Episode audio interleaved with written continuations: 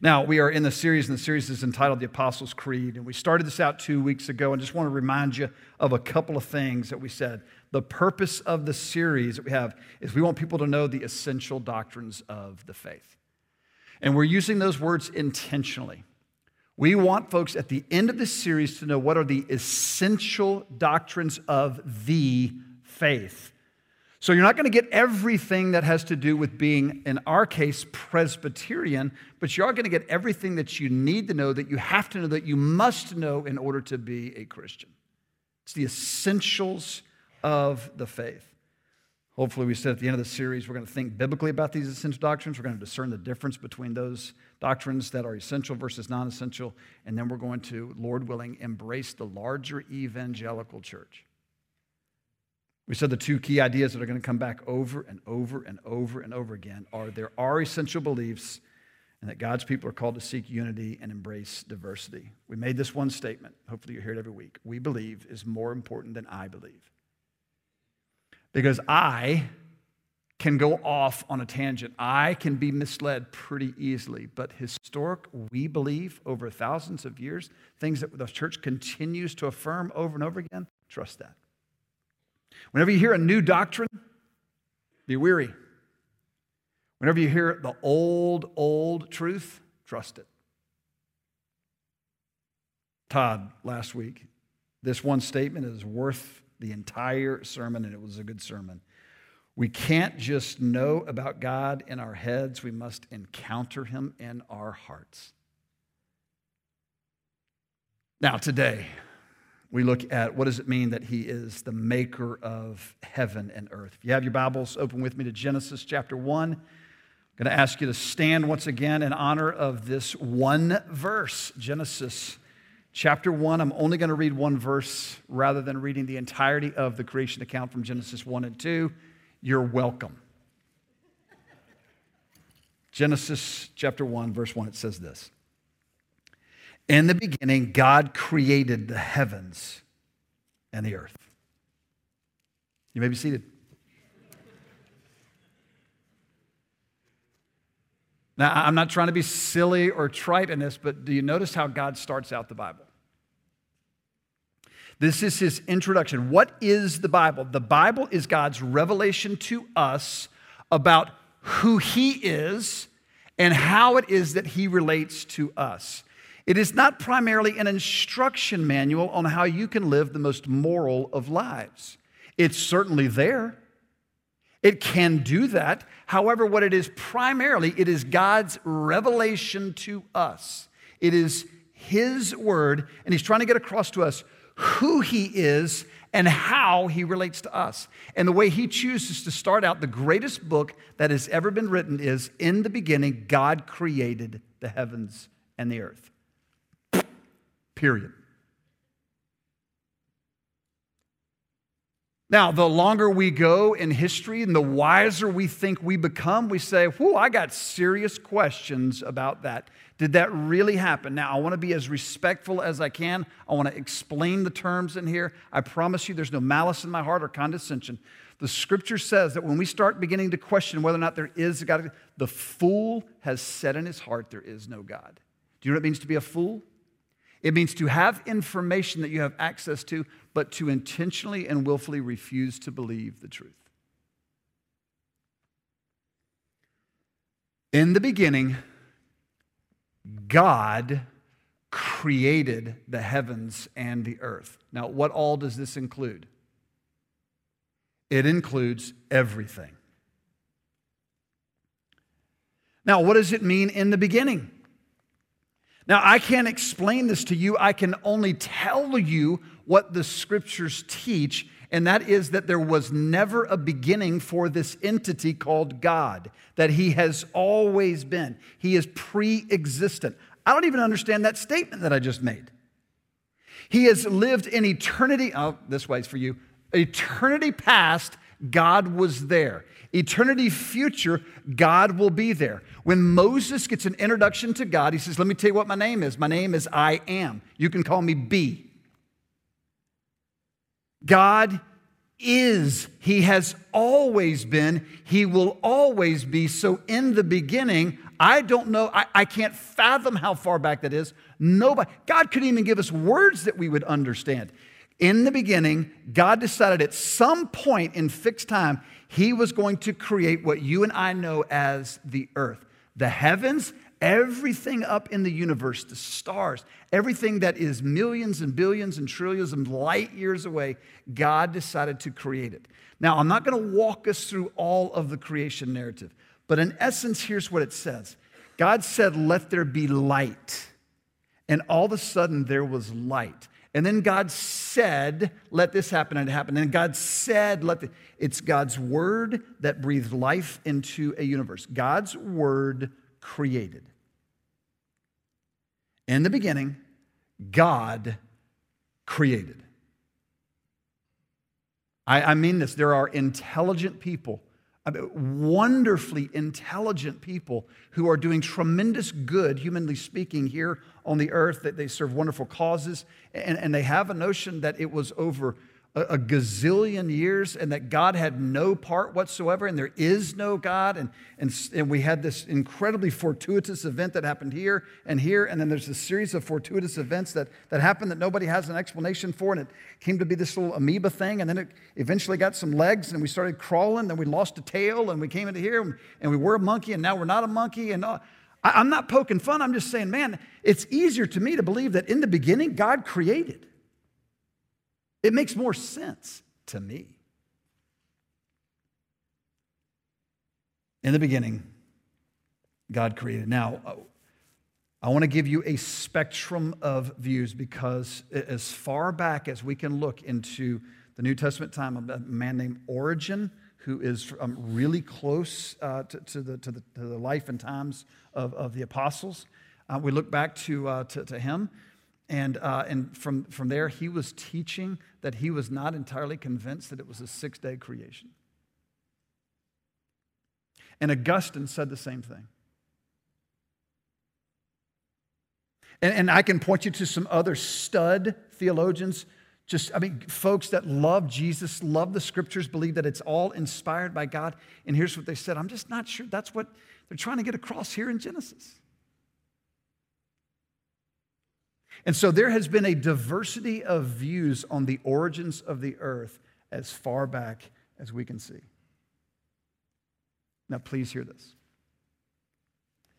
This book is primarily written to tell us who God is and how he relates to us. You know what it is not? It is not a scientific textbook. Everything that it says is true, everything that it says is right Everything that it says is accurate, but it is not trying to get across to us all the details about how God created. It tells us in the beginning, God created. Then it walks through six days, six specific days in which God did some things. I'm not going to walk you through all of the, the uh, theories that are out there as to how God went about creating it, but here, let me give you the spectrum on this end of the spectrum, it says it, we should view this as a literal 24 hour period of time, and that God took 24 hours to make this, and then he stopped making and, and on this day one. And then day two, he did something else, and day three, he did something else, and day four, he did something else.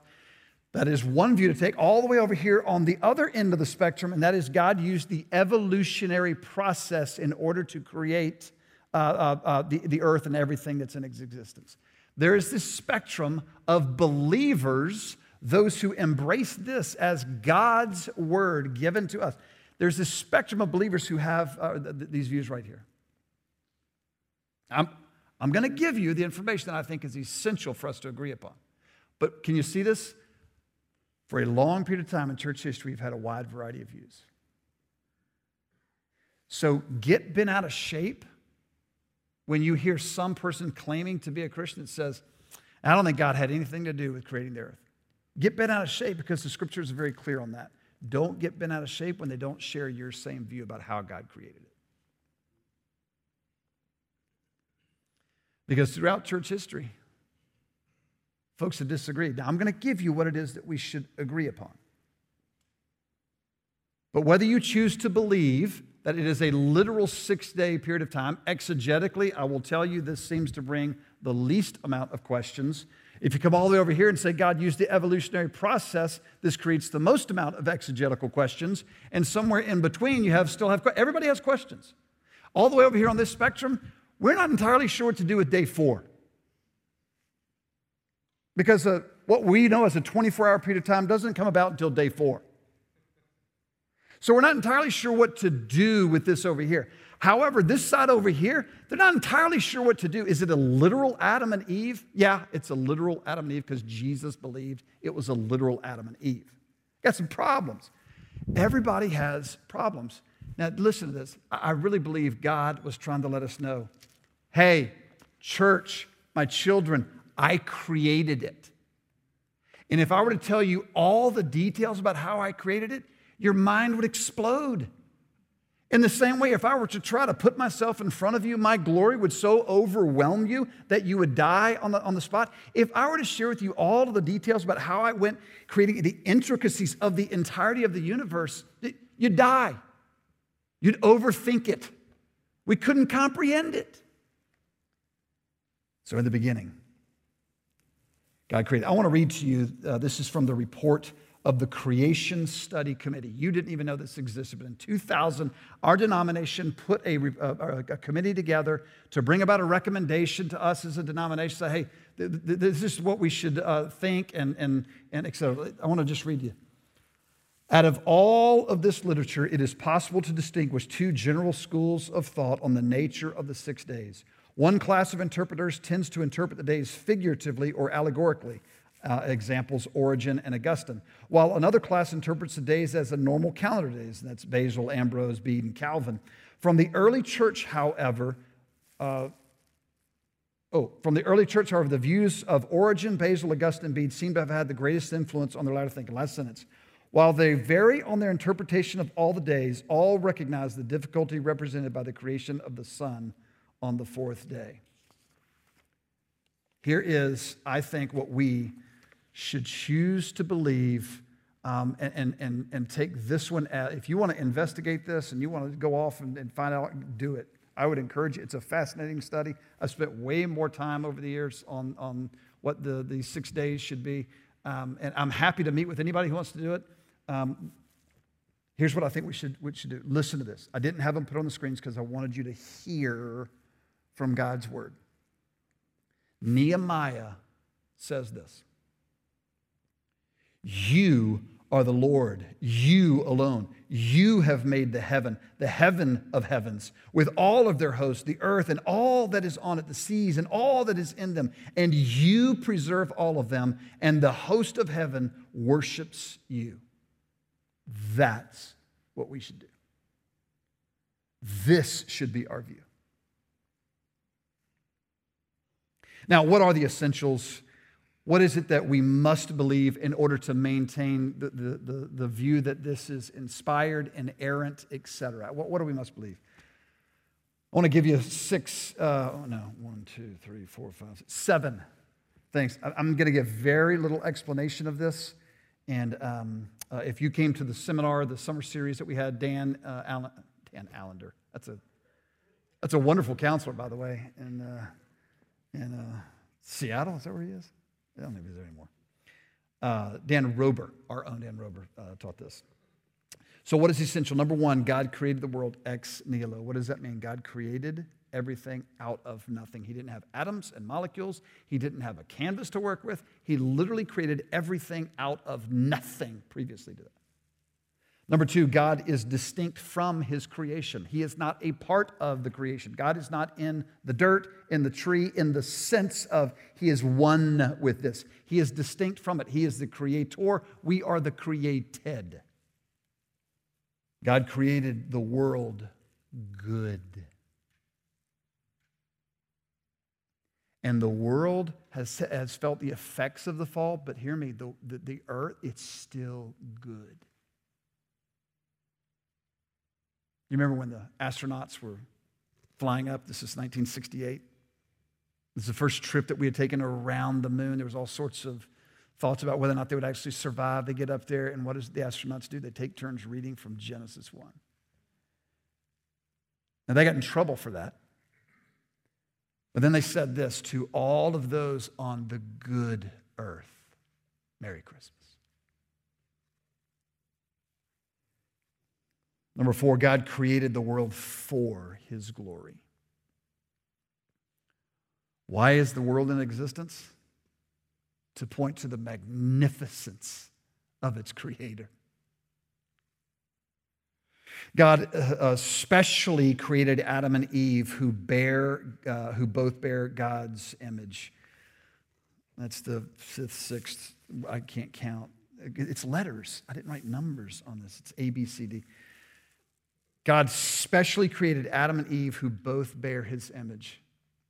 Folks, this is important. God created this dude called Adam. And he created a bride for him called Eve, and he made both of them in his image. And they were both insufficient to carry out the fullness of God's character. They need one another so that we can have the fuller picture as to who God is. We don't know the fullness of God without Eve. We don't know the fullness of God without Adam. God puts people on the earth so we get a much better picture as to who he is. Next, Adam and Eve are humanity's first parents. They are the first, says the scripture, of all of those who bared life created in God's image. And then finally, Adam and Eve are historical figures who really did disobey God in time and space history in the Garden of Eden. They are not just uh, uh, members of some imaginative story, they are real people who encountered a real devil and they had a real fall that had real effects on the earth. These are the things that we got to agree upon. These are the essentials. This is what the Apostles' Creed is referring to when it says, I believe in God the Father Almighty, maker of heaven and earth. These are the things that we have to agree on. Everything else, um, we can hold our position passionately. We can argue for it, with, uh, we can try to convince, that's fine. But, but please don't lose fellowship over whether or not it's a day or, or, or something else. The Heidelberg Catechism, which I know you read regularly, question number 26 says this What do you believe when you say, I believe in God the Father Almighty, creator of heaven and earth? And here's the answer that the Heidelberg Catechism gives us that the eternal Father of our Lord Jesus Christ, who out of nothing created heaven and earth and everything in them, who still upholds and rules them by his eternal counsel and providence, is my God and Father because of Christ the Son I trust God so much that I do not doubt He will provide whatever I need for body and soul and will turn to my good whatever adversity He sends upon me in this sad world. God is able to do this because He is almighty and desires to do this because He is a faithful Father. In the beginning, God created. If you have your Bibles, two more passages that get across one more thought for us that this is where we park what are the implications of God being the maker of heaven and earth? If you have your Bibles open to Isaiah chapter 45. It'll be verses uh, 7 through 9. It says this I form the light and create darkness. I make well being and create calamity. I am the Lord who does all these things. Shower, O heavens, from above, and let the clouds rain down righteousness. Let the earth open that salvation and righteousness may bear fruit. Let the earth cause them both to sprout. I, the Lord, have created it. Woe to him who, stri- who strives with him who formed him. A pot among earthen pots. Does the clay say to him who forms it, What are you making? Or your work has no handles. What is this passage saying? It is saying that God is the one who makes everything that is in existence, and therefore God has the right to do whatever He wants with anything in His creation at any time. That's what it means. And we have been given the freedom to not understand why God does what he does. We can have even get, been given the freedom to be disappointed in some of the things that God does. We have even been given the freedom from the scriptures to come directly to God with our anger, frustration, bewilderment, confusion, etc. What we don't have the right to do is to tell him what to do. We don't have the right to accuse him of wrong. And he will be very patient with us for a long time when we don't understand life circumstances. I, I promise you, he will be so much more patient than you think you will. But he will reach the place where he will say, Enough. Now move on. You know, give us the grace to do it. When the, when the Apostles' Creed is, is getting the summary of the scriptures and it says that God is the maker of heaven and earth, here's what it means that since He is the creator, He is the decision maker. And so He decides when it's going to rain, and He decides when it's going to be a drought. And He decides when you're going to experience an ease of life, and He decides when you're going to experience, to experience extreme difficulty in life. But remember his promise because what came before in the Apostles' Creed, I believe in God the Father. Although things will happen, he has the heart of a father. And I know that brings up all kinds of questions for each of us. So you may be right now thinking about your father who is with the Lord, and you may be filled with joyous thoughts. And you may think, God, thank you so much for giving me the father that you gave me. It's what I've said for years and years and years. I'm so grateful for the, for the, for the earthly father that I have. It's not just about the dad, though, it's about the whole parents because it's about both representing who God is. You also may be thinking, man, my mom, I'm so thankful for my mom. And your mom may have parted 10 years ago, or she may still be with you on the earth, but you may be having these wonderful thoughts. And so the thought of God the Father, a parent to you, is a comforting thought. For others of you, you have very, very difficult backgrounds. And the image of a parent is not something that brings a great deal of comfort to you, it actually brings a great deal of angst.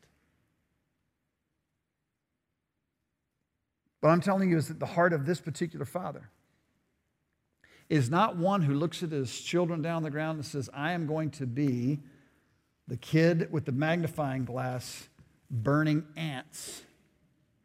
You're not rats, you're sheep. We are the sheep of his pasture. And everything we see in the scriptures about a shepherd is a shepherd is willing to go to great extreme to love, protect, cherish the sheep, but he will not prevent them from all dangers.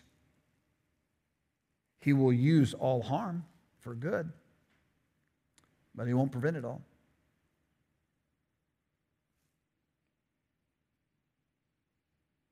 Isaiah tells us that God is sovereign, that He is good, He is a father, and we won't understand why He does what He does, but as the maker of heaven and earth, He has the right to make all decisions that He wants. Final passage for us to look at comes from Colossians. It is Colossians chapter 1, just two verses. verses 16 and 17.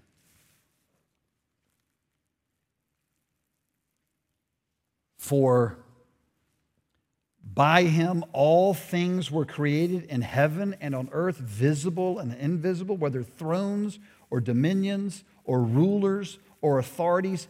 All things were created through him and for him and he is before all things, and in him all things hold together. Now, we're going to explain this in more detail next week. I wanted to read it to us to get us across this, this thought.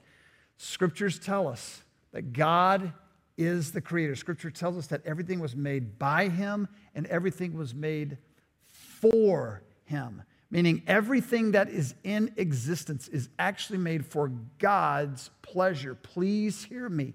If you are upset with God, because he has not done what you want him to do in your life to bless you, to make you more comfortable, to make your name great among all the nations, you need to grow up. Because it's not about you, it's about God. And God wants to use you. But here's the thing who is better capable of running the earth? Who's better capable of running your hospital, your family, your team, your neighborhood? Is it God or is it you? So if you want to draw people to you so that you might have great fame and fortune, etc., what are you going to do about the significant problems on the earth? God can solve them. You can acknowledge them. You are impotent. He is omnipotent. You have some level of wisdom, but you are, are, are faulting that wisdom like me.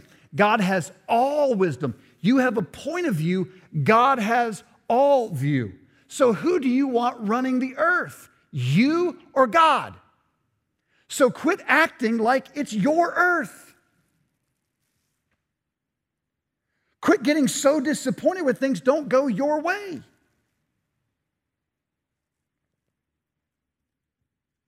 It, it's okay to hurt. It's okay. All that is good. Please don't ever think that God sometimes wants you on his throne. He will share it with no man.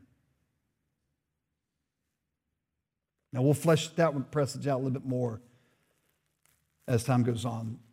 Close with this um, God's authority. I've taken this and ripped this straight from one of my seminary professors, a guy named Richard Pratt. It's called uh, Third Millennium Ministries. It's a fantastic ministry. It's equipping uh, seminary all over the globe. Um, it's, it's marvelous. So I'm ripping this language straight from them. There's literally nothing I've changed, right? So here's their language in there. God's authority can be seen in three ways. Three things we must understand about God's authority or his sovereignty. Number one, his authority is absolute. The Father has complete freedom to do whatever he wants with his creation. He does not have to check it with anyone. Okay, if I want to make a significant financial decision in my home, I can go ahead and make that decision. It would be extremely unwise. If I were to do that completely independent of Judith, no questions whatsoever. Hey, Judith, I just want you to know I decided to buy a car and it's only going to cost us $40,000. It'll only take me 71 years to pay it off. Could I do that? Yes, I could. Would that be wise? Nope, go back to what we said earlier. That would be foolish. Not just for marital harmony, but because I would be taking out what in our marriage, in our case, God has given the majority of the wisdom in our, in our relationship over to Judith. So I'll be taking out all that. God has to check with no one. He doesn't need more opinions, He doesn't need insight. Well, God, you know, if, if you don't do this with my child, I mean, if my child doesn't get into this college, then, then do you know what's going to happen to him later on in life? Yes, yes, I do. And I'm on it. God, if you don't prevent my kid from wanting into, into this sin right here, right now, do you know what's going to happen? Yes. Yes, I do and I'm all over it. God's authority is absolute. He has complete freedom to do whatever he wants with his creation. Secondly, it is exclusive. This absolute authority that we just talked about belongs only to the Creator, and God is the only Creator. God didn't have some aides in the process. He didn't have some of Santa's helpers to make him help him make the earth. He just spoke it into being. He thought about it. He created all of the laws of the universe. He is the only one that was involved in that process. Father, Son, and Holy Spirit, and absolute authority belongs only to him. Nobody else has authority. What about kings? What about rulers? What about presidents? What about bosses? They all have lesser authority that God has set up here for us on the earth, and it is a good thing for us to have other forms of authority. But nobody has the authority that God has. And remember what Jesus said? All authority in heaven and earth has been given to me. Therefore, go and make disciples of all nations. Finally, in terms of his authority, God's authority is exhaustive. His authority extends over everything that he has created in detail.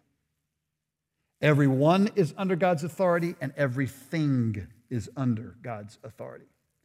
There is nothing that is outside of his sovereignty and authority.